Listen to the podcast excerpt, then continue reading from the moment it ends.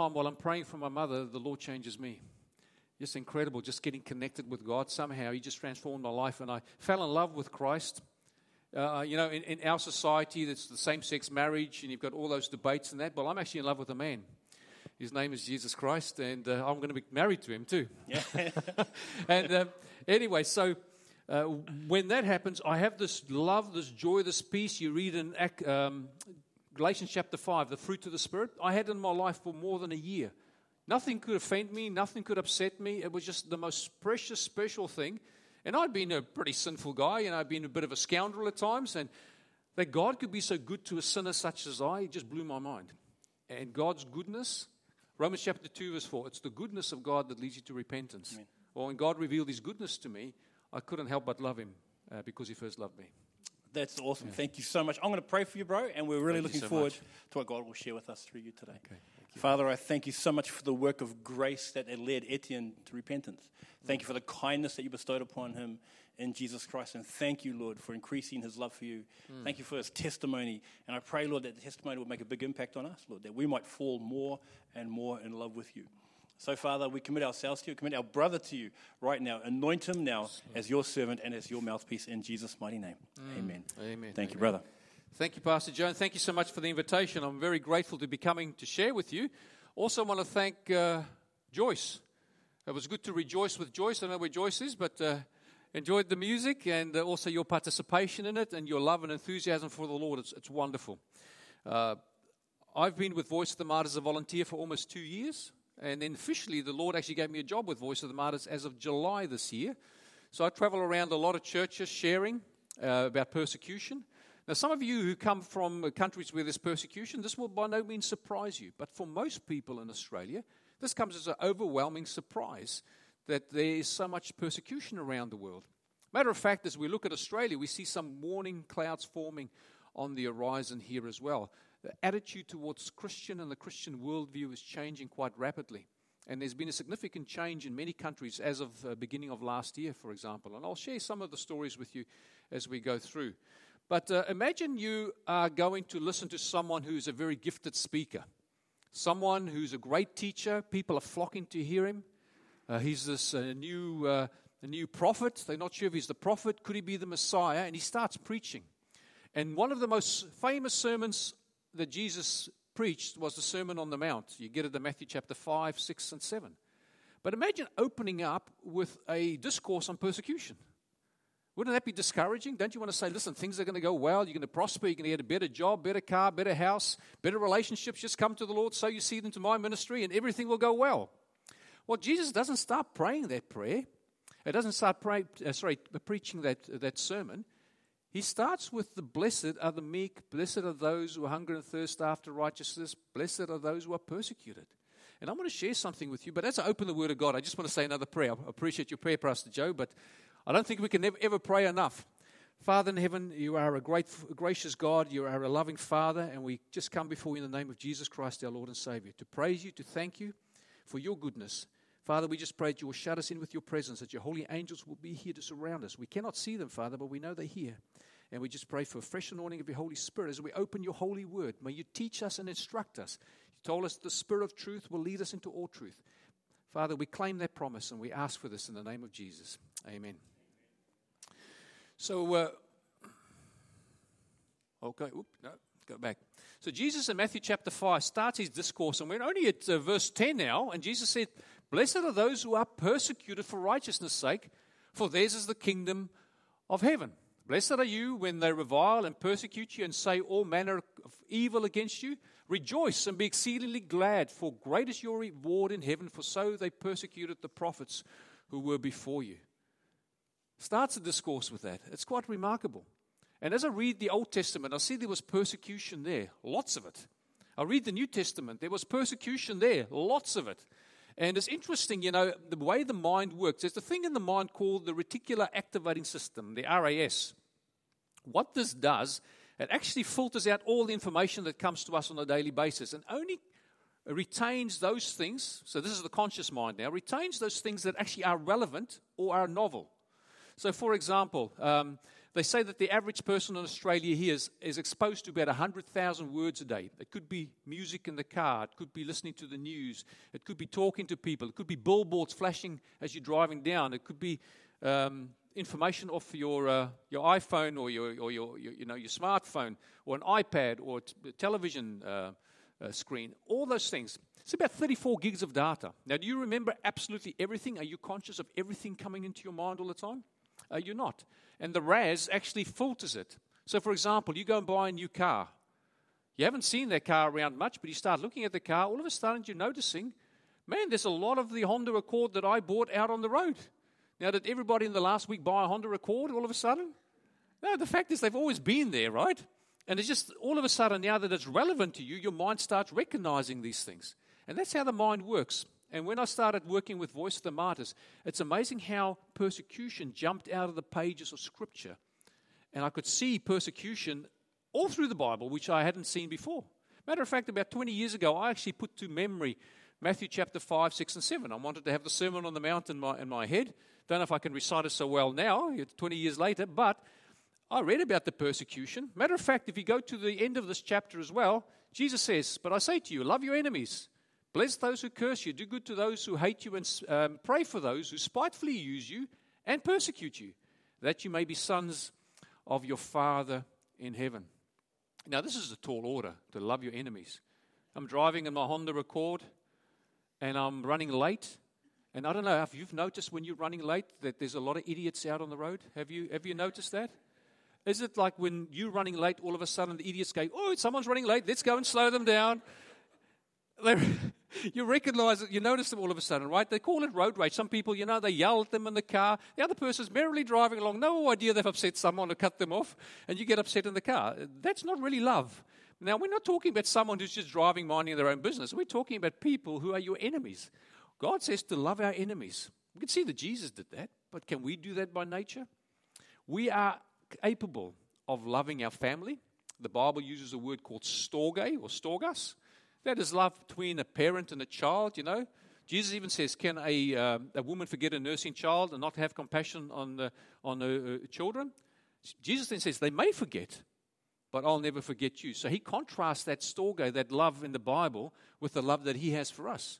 Then there's another love. The Bible uses this a lot because the storge actually uses it normally in a negative, people who don't have it. It's phileo, it's brotherly love. In America, they have a church uh, well, actually, there's a Philadelphian church, but even in the Bible. But in America, they've got a place called Philadelphia. It's known as the Church of Brotherly Love. And uh, that love is love amongst equals. We, by nature, can even have love amongst equals. I mean, even a terrorist will have a camaraderie with the other terrorists, right? He may not love anybody else, he may go and blow them up. But human beings are capable of phileo, they are capable of storge. Matter of fact, we also, the Bible never uses this word. It's eros. It's another Greek word for love. Now, if you want to know what eros is, basically the word erotic comes from it. That is a, a, a physical love, right? Human beings, fallen human beings, are capable of that as well. But there's one love that the Bible promotes that we're not capable of, and that is agape, love. Romans chapter 5, verse 8 says that God not only told us, but He demonstrated His agape love. That while we were yet sinners, Christ died for us. That's a love that will hate, love sinners. It hates evil, but it loves the sinner. Matter of fact, a few verses later, it says that Christ died for the ungodly. Christ died for his enemies. Christ died for us while we were without strength. That is a love that Jesus is saying here that we are to love our enemies. Now, how do we receive that? Romans chapter 5, verse 5 says, Now hope is, does not disappoint. Hope does not disappoint. For the love of God has been, that's agape, the love of God has been shed abroad in our hearts by the Holy Spirit who has been given to us. And when I read the stories of the persecuted people, I'm amazed at how they can love even those who are torturing them, hurting them, separating them from their family, killing family members. That spirit of forgiveness, not natural to the human heart. But when God takes hold of someone, we live under a different constitution. Our citizenship is in heaven. We are different people. We've swapped allegiances from worldliness to righteousness, to liking the things of this world, to loving the things of Christ and the things of heaven. So, persecution is very common in the Bible. Imagine waking up one day and someone has come and tagged your fence. You're living in a country it's restricted. You used to have freedoms, but there's a war raging, and all of a sudden someone has put this little red sign on your fence. Well, this is what happened to people in Iraq. ISIS came in, IS came in, and they tagged all the businesses and all the Christians' homes with this here. This is the Nun. That is the, uh, the uh, Arabic uh, letter for N, and it means Nasara. And it actually means the Nazarites, those who follow Jesus. And basically, when they tagged their fences and their businesses, they had three opportunities. They could convert to Islam. If they didn't do that, they had to pay a very hefty tax called the, the. So what happens? You work and then you pay tax and you fund their, their operations, basically, right? But you were a second class citizen. You didn't have the rights that they had. The other one was, well, if you don't do any of those, we'll kill you. And of course, there's another option, there's a fourth option flee. And most of them fled. A lot of them ended up in Syria, some of them in Jordan. But they were tagged. And this here, the noon sign, has become a symbol for a lot of Christians, a symbol of victory through Christ, where they would actually stand up for, their, for the truth in that. But some people lost their lives. Some people were uh, beheaded. Some people were actually crucified as well.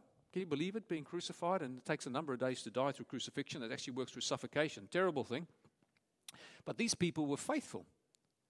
Now, there's persecution around the world in many, many countries. All this red area, basically, you're looking at the, the 1040 window. You know, if you're looking at the latitude, 1040 window, uh, you can see that through China, India, right through to the Middle East, and also parts of Africa. And then you've got a little bit of persecution also at the top of uh, North, sorry, South America, the northern part of South America, and also some in uh, Cuba, and then also the southern part of Mexico. Now, that's a little bit more complicated because that's inter Christian religion persecution. If you want to know more about it, come and ask me afterwards.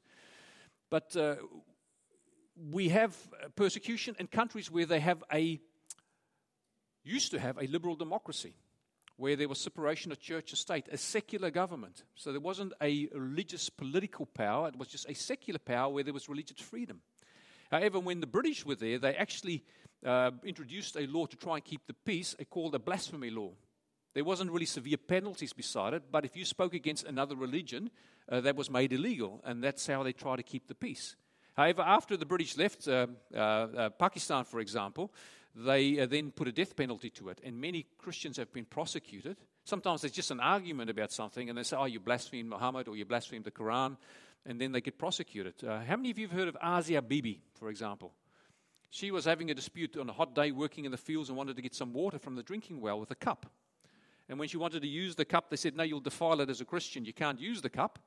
So there was a big argument. Two days later, she was uh, arrested and prosecuted for blasphemy, speaking against Muhammad. Now, she said nothing about Muhammad at all. Went to court. She was found guilty. She was on death row for 10 years. Her, her little two children were very, very young. And uh, it was earlier this year, earlier this year, that she was found through the Supreme Court, the High Court. She was found innocent. But 10 years on death row, and when her daughters finally heard the news, they just broke down in tears. For 10 years, they've been thinking, Will mum die tomorrow? Will they execute mum tomorrow? All that stress, all that nervous energy, all that angst just uh, was vented through tears. But when the people in Pakistan, many of the radicals found out that she had been released, there was massive protests. Uh, they were calling for her blood. Her family had to go into hiding. Uh, she was, when she finally was released, she had to be going into hiding as well. And then finally, through some work of some agencies, they are now living somewhere in Canada. But that happens a lot. And there are many people sometimes who uh, go uh, onto a death row and then, then they appeal. They found that there's actually no, no justice that's been served, and it's basically based on lies. But in India, this lady, her husband was a pastor, but he also did some other work. So he was a bivocational pastor. For six years, he'd been working in two towns and he established two churches, two house churches. He'd been warned many times by some radicals, they were actually communists, uh, Naxalites, they, they're called, uh, in that area to not preach and keep on preaching. But he kept on preaching the gospel. He's compelled to by the power and, of the Holy Spirit to, to preach and to share the gospel, and people were coming to Christ. And what happened is one night they knock on his door and they ask him to, to come with them. His wife feels that something is wrong. It must be the Holy Spirit speaking to her. Something is not right. And she grabs the two children and follows at a distance, trying to catch up to them. Finally, when she does catch up to them, they actually tied her husband to a tree. Now, I think all the young people have gone here. Anyway, what happened is she started pleading with him not to hurt her husband. But in front of her and her two children, they actually cut his head off right in front of them. This is a common story. I mean, for us, it's a shock in this part of the world, but this is what happened to them. We know the name of this pastor and what happened to him. Going to another place, this is India. We'll go to Iran. Uh, there's a pastor and eight brothers in the church. They get arrested for worshiping Christ, uh, for subversion, for bringing in uh, counter uh, governmental teachings and being Zionists. They get uh, confronted. Five of them share a, a lawyer. When they get to court, the lawyer there will not allow them to use that particular lawyer, who was very good. They clubbed together so they could afford a, a good lawyer but the, uh, the, the judge won't allow them. He then gives them another lawyer, and this lawyer is actually not for them, he's against them, he's against Christians. So they refuse that lawyer, they get thrown into prison, and last month on the 13th of October, these men were all sentenced for five years in prison for not doing anything wrong. So they're going to appeal that. But that happens all the time. There's no justice.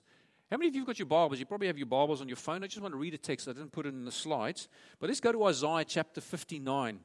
Many people are treated poorly. There's no justice. You know, you think you can call on your rights?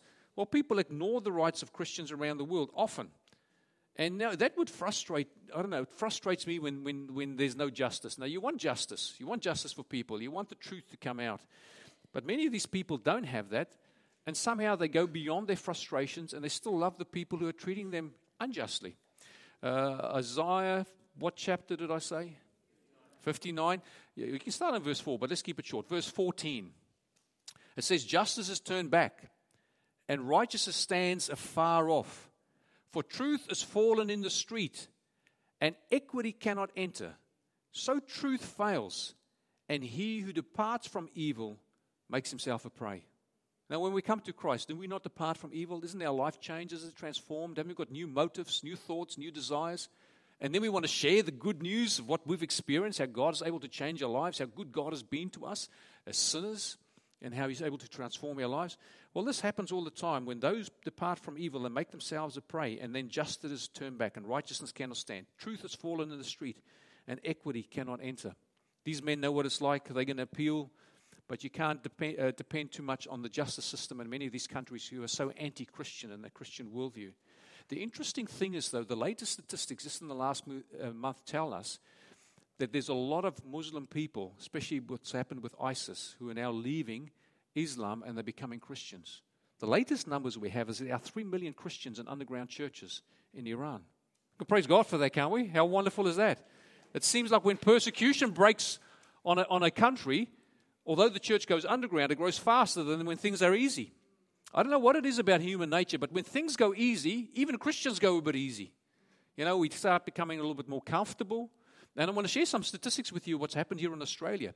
We used to be a majority in this country, lots of Christians, but that has changed. This text here is what uh, Voice of the Martyrs basically is founded on uh, Hebrews chapter 13 and verse 3. It says the word remember.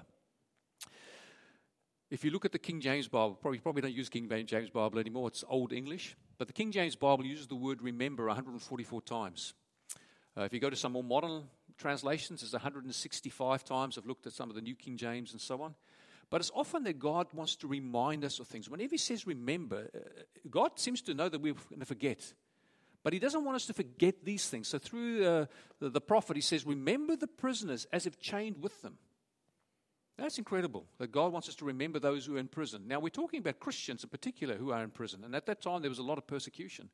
Those who are mistreated, those who are tortured, those who have their rights denied, since you yourselves are in the body also. Now, what does it mean? That we're all in the same physical body, so, uh, you know, we know what it's like to injure ourselves and hurt ourselves, and they're getting, getting hurt by people who are trying to make them not be a Christian anymore? It's more than that. They're talking about the body of Christ. We know that Christ is the head of the body, the church, and we as the church are members of one another. We all have different talents. And the Bible says that if one member suffers, the whole body suffers with it. Can I use your example, Michelle, my wife? Oh, by the way, that's my wife, Michelle, there with the red and the blue. Say hello to the people. We've been married 27 years. I was a very romantic guy when I, uh, when I met her. And when we got married, I carried it across the threshold. Do people still do that when they get married? You pick your bride up, you know, they're wearing their bridal dress, and you, first you open the door, then you pick her up, and then you walk her into the house. You don't do that? Well, that's a tradition. It used to be a tradition. Maybe chivalry's gone. We used to, we did that, didn't we? Yeah, yeah, I did the same. Anyway, I, uh, I attempted to do that just very recently. I'll tell you the story behind it, right? I had to. Uh, what happened is my wife goes outside. It's an afternoon. It's sunny. She grabs a chair. She grabs her iPad, puts the iPad on the chair, walks outside. Well, there's a pillar in the way. Twists the chair. She's barefoot, and on the concrete, the iPad slips. There's a new iPad too, isn't it? And the corner of it falls. And I'm thinking, if that hit the concrete, would have smashed it.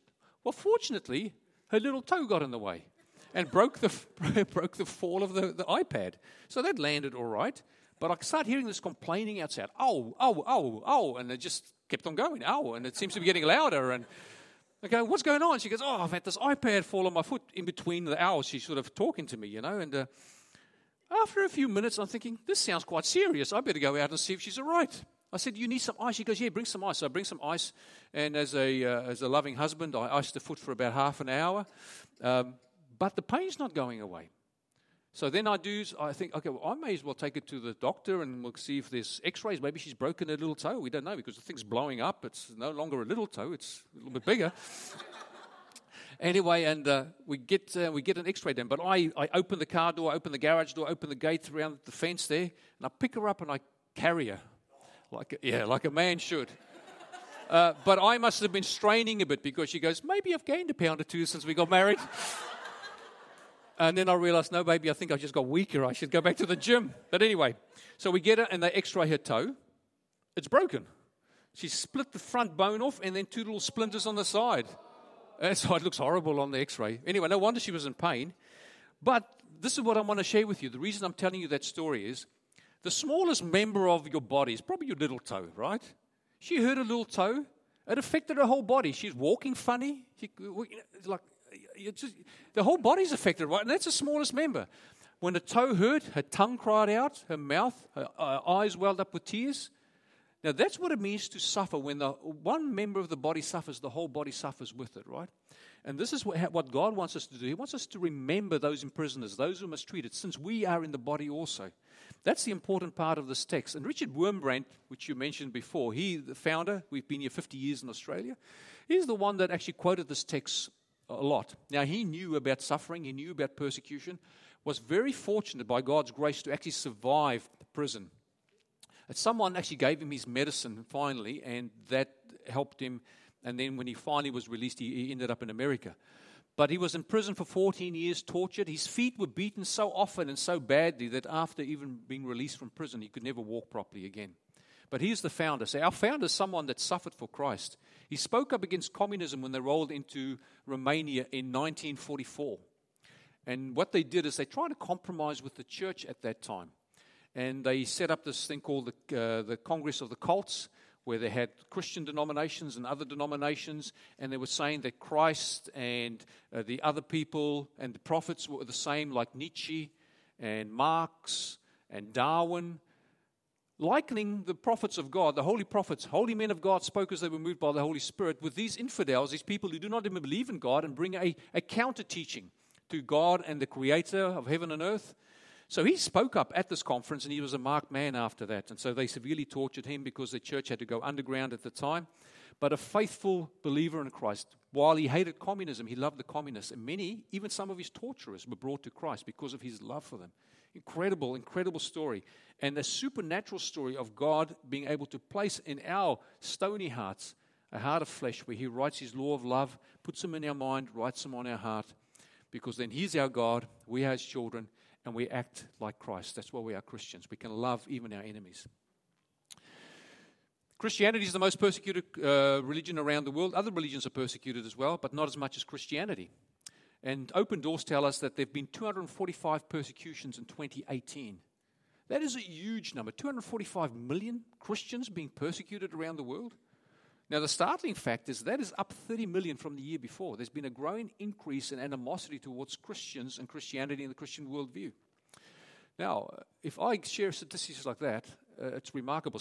Stalin, I'm not a fan of Stalin, but Stalin said the following When a million people are killed, it is a statistic. When one person is murdered, it is a tragedy. So it's for hard for us as human beings sometimes to relate to these big numbers. But as I shared with you some individual stories, maybe we can relate and enter into fellowship a little bit more, a little bit more intelligently, even when we pray for the persecuted about what they are going through. But persecution may take many forms of discrimination, harassment. Are we seeing any harassment in Australia against Christians? We're starting to see that, right? We're seeing the storm clouds forming here. What about the next one? Uh, discrimination. You know that the ACL, the Australian Christian Lobby, tell us that there's been 75 cases where they had to go and defend Christian and Christian rights, people who have been marginalized or discriminated or even fired for their jobs uh, um, in Australia here. Things are changing in Australia. We now look at uh, persecution in a very different way. We, we talk about the five zones of persecution. The blue is the biggest. But the blue, a lot of them used to be Christian countries as well. Australia is one of them.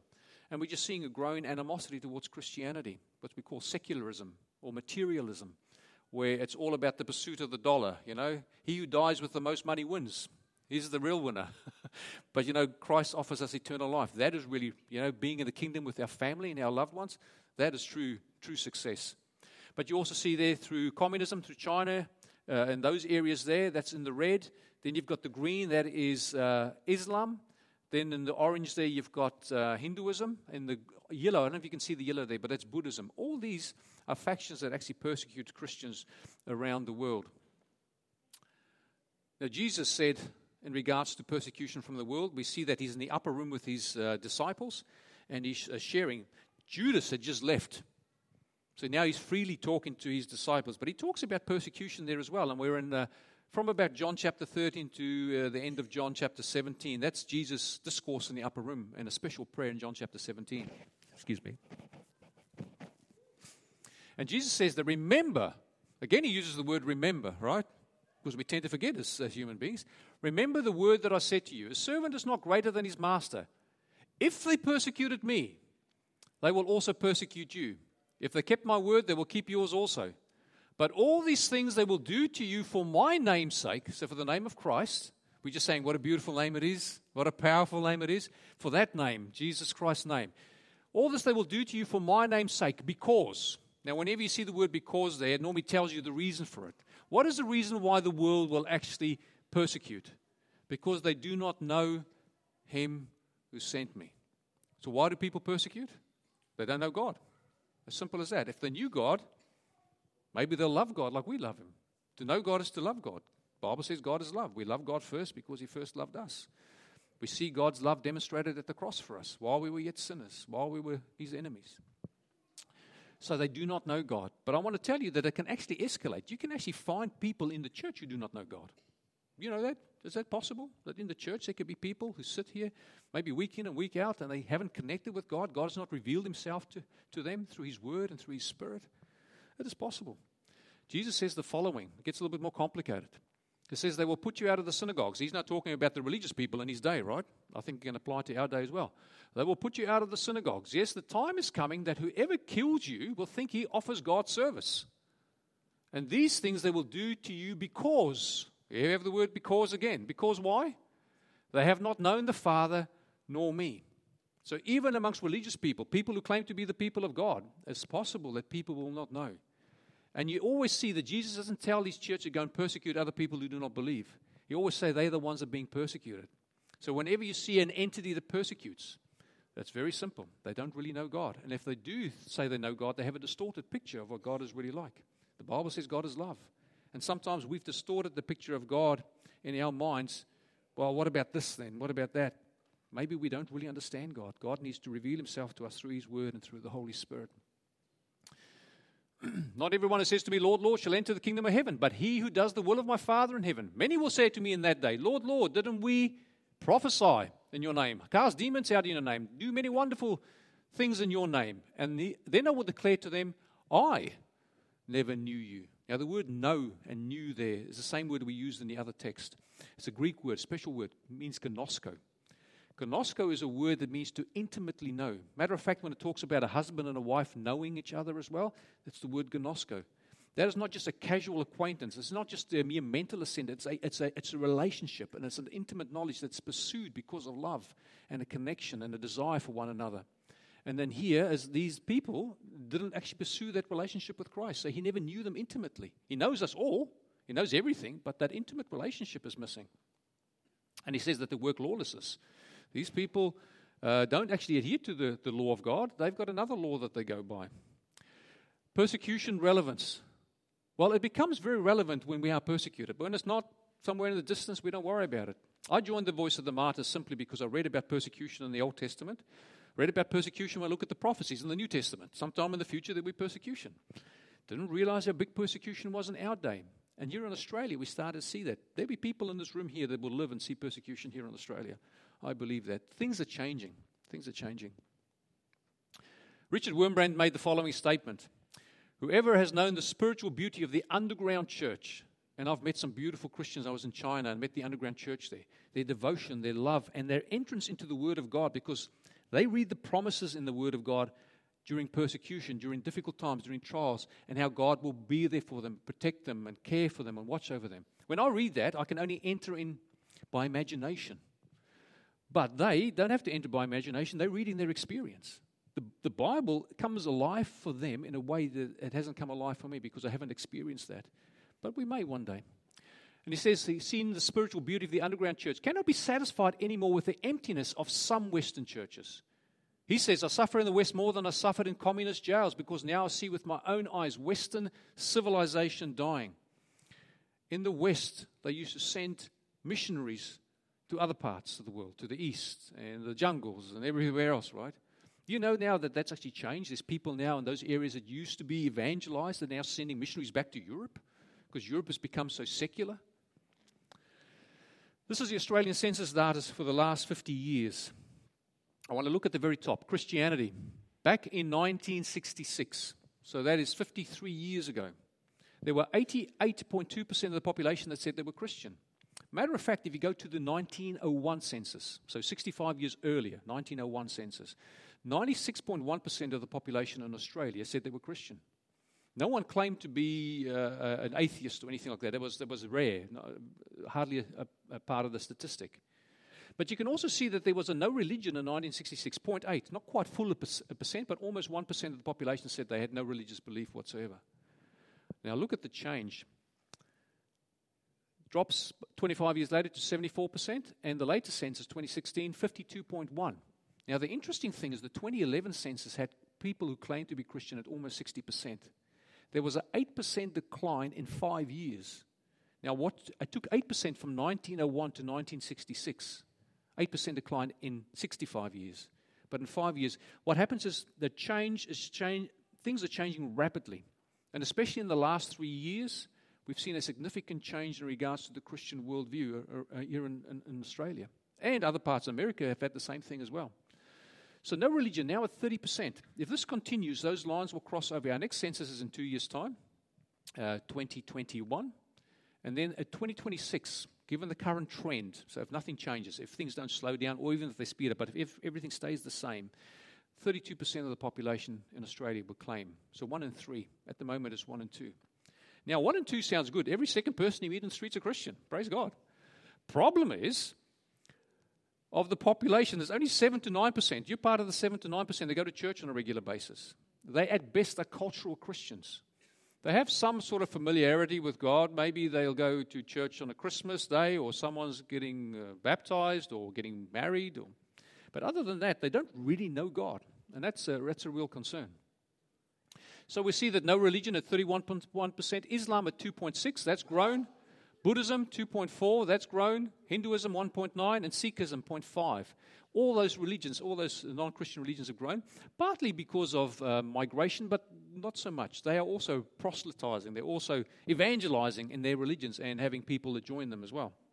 But the biggest concern is the no religion part there. We used to be the silent majority in Australia. We've now been so silent, we've become the silent minority, basically, and growing.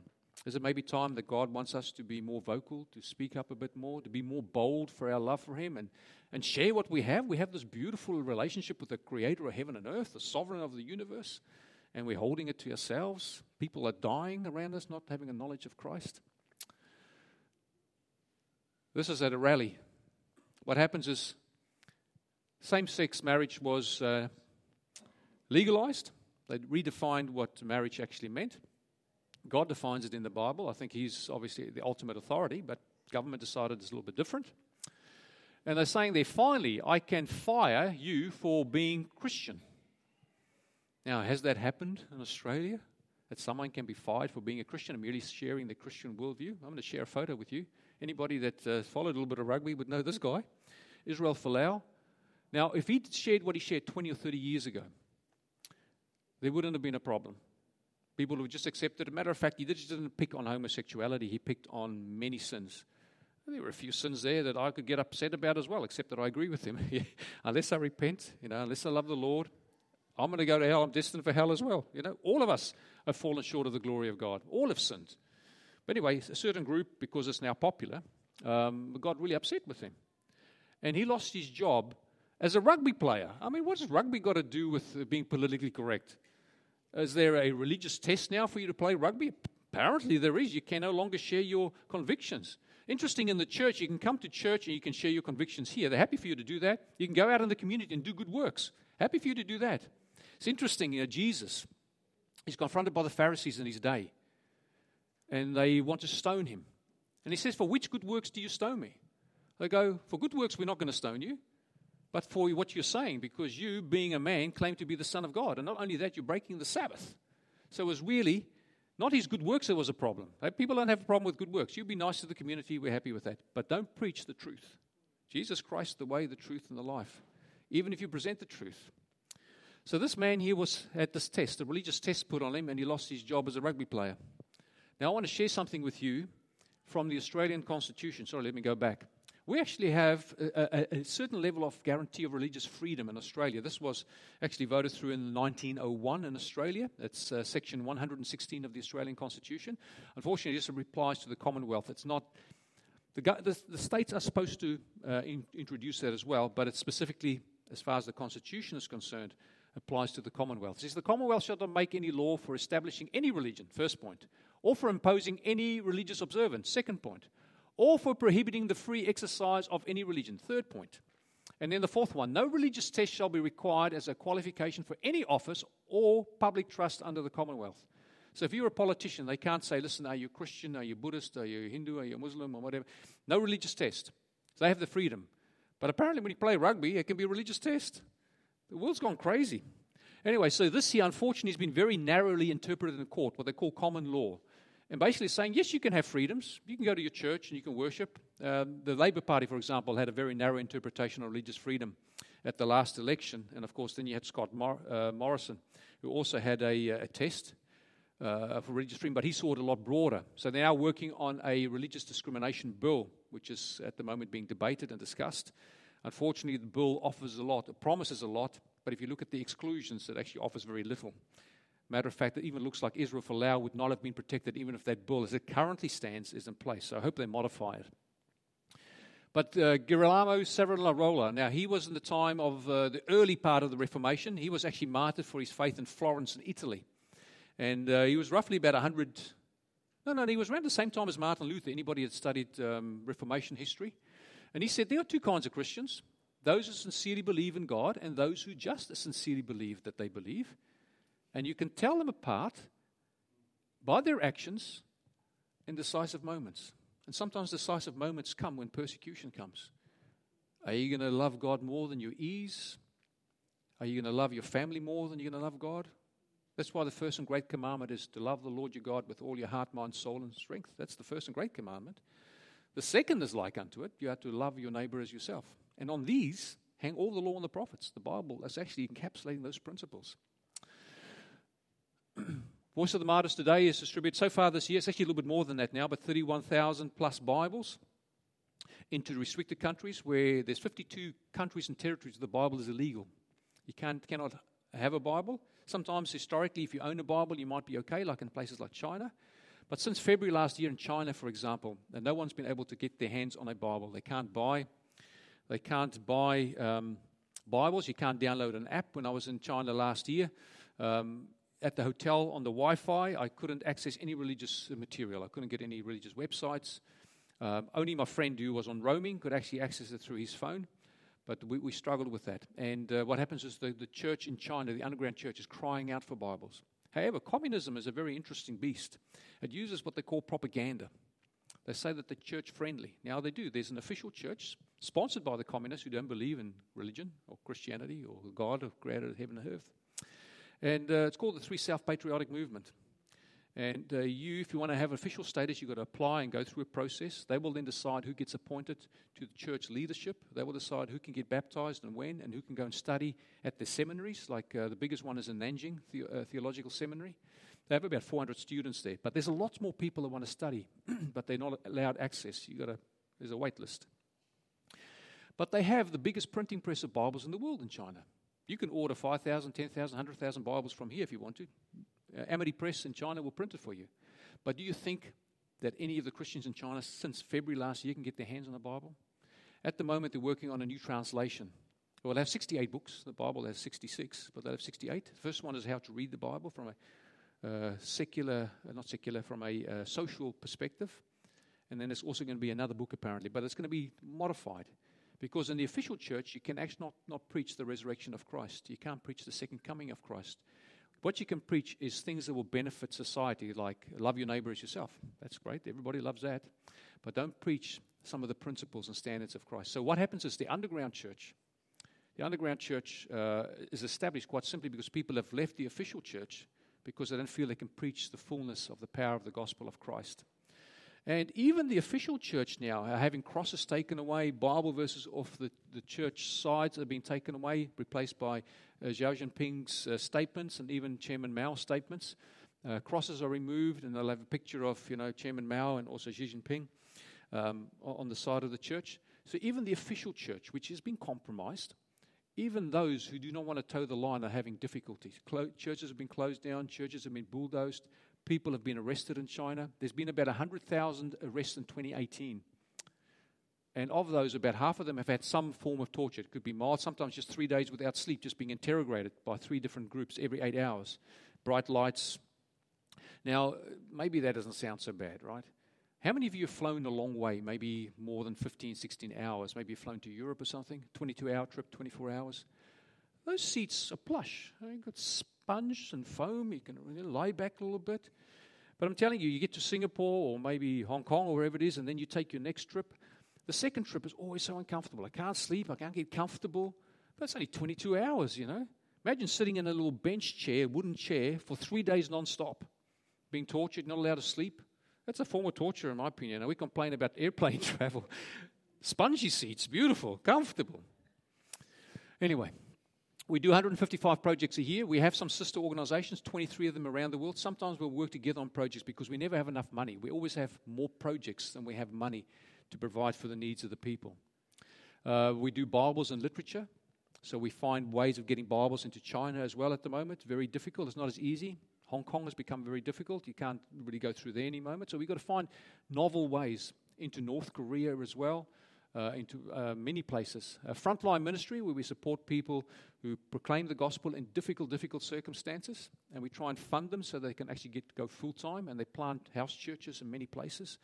We also have families of martyrs where the father might have been killed, or the father and the mother may have been killed and martyred for their faith, and we look after the families. If the mum's still around, we try and get them into industry so they can be self sufficient. Um, we do a lot of that kind of work, especially into Vietnam. There's many pastors who are still in prison. They're being released now, and the, the, the government they're starting to use different ways to persuade them, even to bribe them now. They start to offer them money and things. It's, it's getting quite difficult there in a different way. And then also VOM Medical. And then we've got the VOM Ministry Fund. That fund is a general fund that funds all the overflow funds, all the other projects. That's our biggest fund. But that's also where I get paid my, uh, my money for, for working for the, for the ministry. So, Bibles are very important. When uh, we talk to people in persecuted countries, they say, uh, first thing they ask us, please pray for us. They always ask for prayer. It's the first thing. Pray for us. The second one is, will you uh, please provide us with Bibles? We need Bibles. And the Word of God is so powerful. It's interesting that uh, we are told that people who are persecuted, if they have access to the Bible, they're more likely to remain faithful to God because they have a daily relationship with God. They, they, they, they read His Word, they pray, the Holy Spirit convicts them and inspires them, and the Spirit and the Bible works together. But those who don't have access to the Bible, they are more likely to fold or to deny their faith under persecution. So it's very, very important. In China, for example, the people eat, breathe, and sleep the Bible. Whenever they have a moment and it's safe, they will read the Bible, even when they're eating.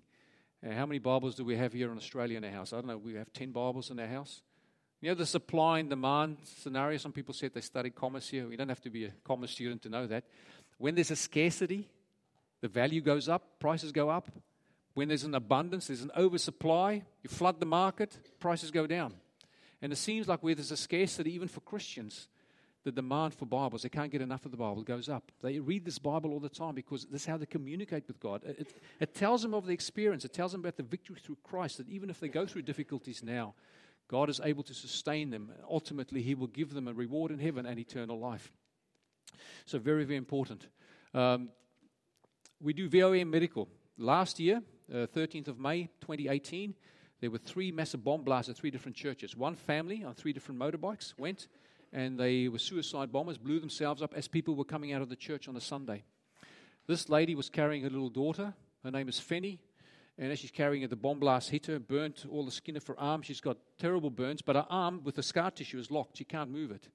And she needs to work. She needs to labor for her income. So she's been, she's been struggling to work. You, you, she can't move her arm. Imagine just to reach out and pick something up. Well, you, you, you can't do it. So we've been paying for skin grafts to help her out. Matter of fact, her little daughter was injured as well, and so she also got treatment. But look at that little gorgeous face there, you know, just uh, the Spirit of God in that young little girl, even to uh, keep her faithful, although she's very young, you know. And so we've been paying for that for as well. This pastor, your Pastor Jumbre, was threatened many times saying, Don't preach the gospel. And he was working in Indonesia. And uh, after many threats, one night uh, people attacked him. But he didn't know attack was coming. He was coming from a church service one evening on his motorbike. They don't wear helmets there. And as he's coming closer to the light, he sees these men walk out. He recognizes them last minute, but they swing at him with a machete to take his head off. He ducks and they hit him in the face and knocks him down to the, off his motorbike to the ground. And as he falls down and he gets up to run and to call for help, he can't call because his jaw's hanging down. He's been hit in the face. He hit him through the teeth there. So we've been able to pay for him for, uh, for you know, surgery and that and uh, to get that fixed. He's still preaching the gospel. Although his life, he nearly lost his life, he's still preaching the gospel, planting churches and bringing people to Christ. He now says that the smile that God has put on his face is the broadest smile in Indonesia. It's amazing how these people talk about their persecution. For them, it's actually a mark of their love and devotion. And they, they, they thank God for the opportunities that they have sometimes to suffer as Christ suffered as well. So, the top request please pray for us. Please send us Bibles and please remember us. Please do not forget us. Remember the persecuted. Remember those in prison, those who are mistreated. So there's a call to action quite often. You know, the, the first call is to pray. And when I ask people, okay, okay, you want us to pray for you? Do we pray that the persecution stops? Now, I'm thinking from, a, from our perspective, yeah, we want the persecution to be over.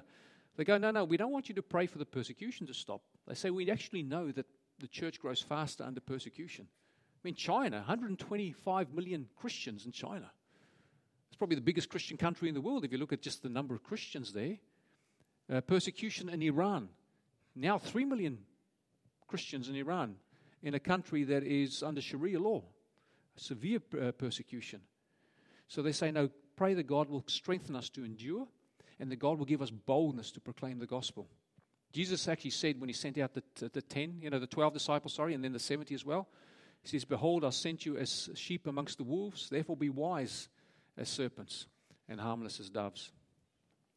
So uh, there's a call to prayer. And I'm just wondering, uh, we're close enough. Uh, would it be okay if we just have a few people, if you wouldn't mind just praying for the persecuted? I'm going to tell you just a story as we start thinking about just one or two or three who want to pray for the persecuted. We have, over the years, lost 37 of our members who work for us in Voice of the Martyrs who have been killed for their, for their faith and fidelity and for their work with Voice of the Martyrs. One of those persons uh, worked for our, vo- uh, our office in Prague, in the Czech Republic. He went to the Sudan to look at projects, to get new projects so we can do some funding to, um, to provide support for the persecuted people, to expand the gospel there. He's only there for four days. As he's leaving to go to the airport there, they arrest him and saying that he's a spy. They prosecute him, and then he gets charged. He gets thrown into prison for life for being a spy. Now, he wasn't spying, he was just doing his work, but they had all the photos. So he knew that they'd caught him, everybody he'd met with, and that, and so on. He gets thrown into prison, but no one knows where he's gone. He's disappeared. He's supposed to be on a flight. His family go to go and pick him up at the airport. He doesn't show up. They're wondering what's happened to him. Is he dead? He's, uh, for, for a few months, they have no idea. Finally, his wife finds out that he's in a prison. He's been treated very poorly in the prison. He's in a prison cell that's supposed to only designed for one person. He's in there with seven other men. Now, all these men are extremist Muslims. And uh, the longer he's there, the worse they treat him. They start beating him. They get a stick. They beat him with that. They make him scrub the, the little can, the loo. They don't allow him to pray anymore. They pray five times a day and they make him stand with his face towards the toilet when they're praying and they beat him. When they're trying to sleep, they'll kick him and punch him. You know, you're touching each other because it's only a one cell and you're sleeping on the floor there. He's getting weaker and weaker. They're not getting good food and nutrition. But then all of a, all of a sudden, after about two and a half, three months, he's able to fall asleep at nine o'clock every night. And he just thanks God for it. He thought maybe God's just answering my prayer. I'm falling asleep every night at 9 o'clock. He can sleep. It doesn't matter. He doesn't know if people are kicking him or punching him. He's just asleep. Early in the hours of the morning, before they even wake up, the Lord wakes him up. He's able to spend time in prayer and connection with God. Um, he then finds out after he's released that his wife, when she found out what had happened to him, she asked the church to pray, and they set their alarms on their phones and on their watches and that. 8 o'clock every night in Prague, they would pray for him. Now, 8 o'clock at night is 9 o'clock in the Sudan. He's able to fall asleep every night supernaturally. Doesn't know why, but just people are praying for him. That's how powerful prayer can be. Um, they were going to waterboard this man, and uh, he said, although he was physically weak and he probably wouldn't have survived, he said he never felt so strong spiritually. Now, while the outward man sometimes is perishing, the inner man is being renewed day by day by the Spirit of God. These people experience it, and it's the, the, the prayers of the church, the body of Christ around the world that's upholding them. So, can I just ask if we can close our eyes and just have one or two or three people as the Spirit leads you just to pray for the persecuted church, and then we'll, we'll get closing.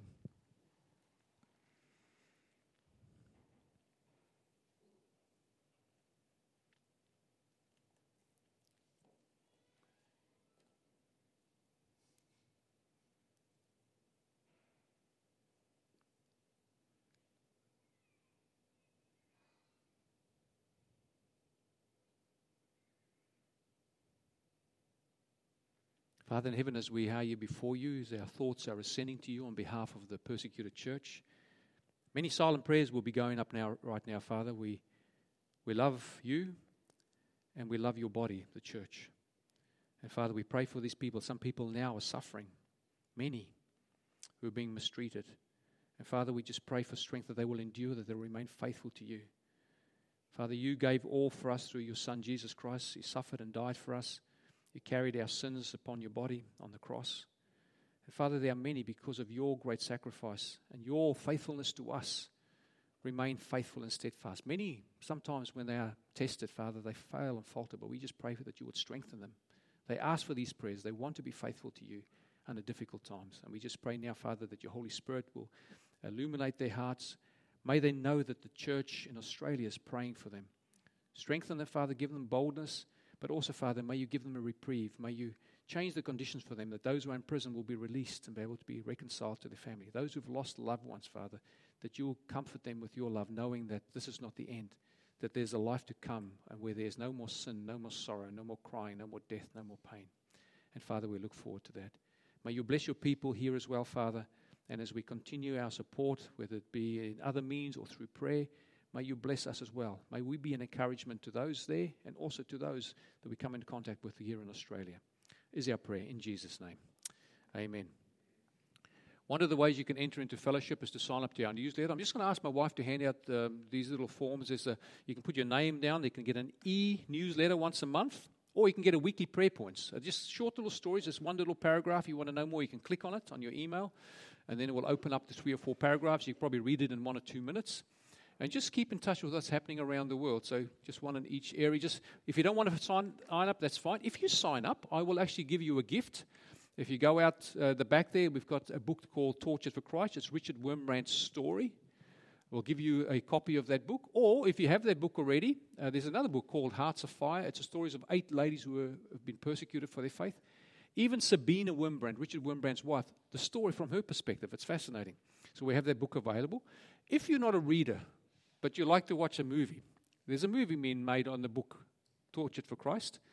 Uh, it runs for about an hour 10. It's top quality, it's like Hollywood quality production. And we can offer you a copy of that as well. But if you sign up uh, to that newsletter, we're happy to do that.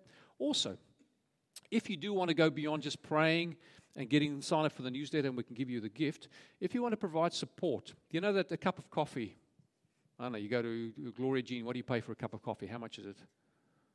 Five bucks cheaper at home, isn't it? But anyway, five bucks, people go and have a cup of coffee.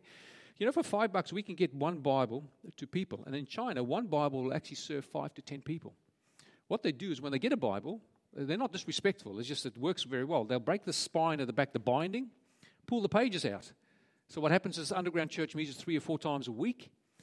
They will then, I'll have Matthew 1 and 2, and uh, they handwrite and they put to memory. You know, when, you, uh, when you're doing something illegal, your mind works very well. You can remember much better than, you know. And, uh, and they, they put this to memory and then they handwrite it. And then next time I'll swap with you. I'm going to have Matthew 3 and 4. You can have Matthew 1 and 2. And then they read the Bible and study the Bible um, when they have uh, the opportunity to do so. So five people will then share a Bible, sometimes 10. So $5 will get one Bible into a place like China or Vietnam or some of those restricted countries. And uh, that's $5 a week. That's $20 a month. Now, remember the prisoners I mentioned? Um, by the way, the word member is active, intentional, reminding yourself regularly about remembering for them. Play, co- play, pay close attention. So, one of those a week, giving up one of those, gets one of these. That's a good transaction, right? So, if you want to say $20, you want to give $20 a month to support Bibles into China or wherever, whatever country it may be. You might just say uh, Bibles for any country that has a need. That's $240 a year. That's 50 Bibles. And that's 250 people whose lives will be impacted, people who will be more faithful. And also, they share their Bibles with those who have never heard the name of Jesus. In the 1040 window, you remember that red, the 1040 window?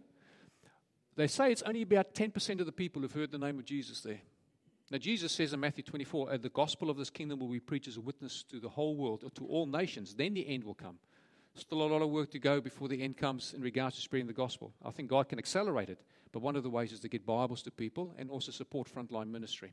So, thank you so much for your attention. Thank you so much for uh, uh, your care and the opportunity, Pastor Joe, for coming to share with you. I appreciate that very much. Also, I want to thank Joyce just for learning that new song, uh, By Faith. Uh, thank you very much for that. It's been a pleasure to share with you. Um, please come and talk to us afterwards. I'm happy to tell you more stories. If you have any questions, by all means, come. Thank you so much. God bless you.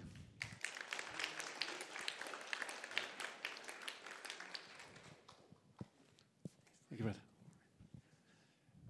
Um, it's quite sobering, isn't it? I'm just going to close in prayer. Actually, I'll give you, like I said, just quietly pray amongst yourselves, about 30 seconds, just to put things in perspective. Pray for the church pray for us as a church and how we can best utilize what we have here in this country and pray how we can best bless our brothers and sisters globally.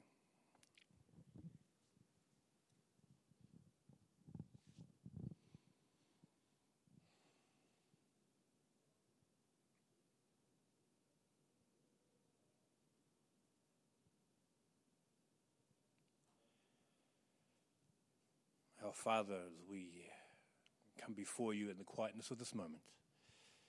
We thank you. Thank you that you're working in even the most dire of circumstances, that you're working in areas of such darkness that a light shines through your people, that in such persecution, in such pressure, in such life threatening situations, you, Lord, can proclaim your gospel through the power of your Spirit through willing vessels that desire to be obedient to you no matter what the cost. For us, we are thankful for what you have given us, but Lord, it really puts things into perspective with what we have in our hands right now. So I ask that you will stir our hearts, stir our hearts to be a doer of your word, stir our hearts to be people who will stand up to be counted, stir our hearts to make a difference for your kingdom. Uh, stir our hearts that we be not complacent. Father, help us to focus on what truly is important and not be caught up in the various personal agendas that we may have. Uh, Father, fire us up, Lord.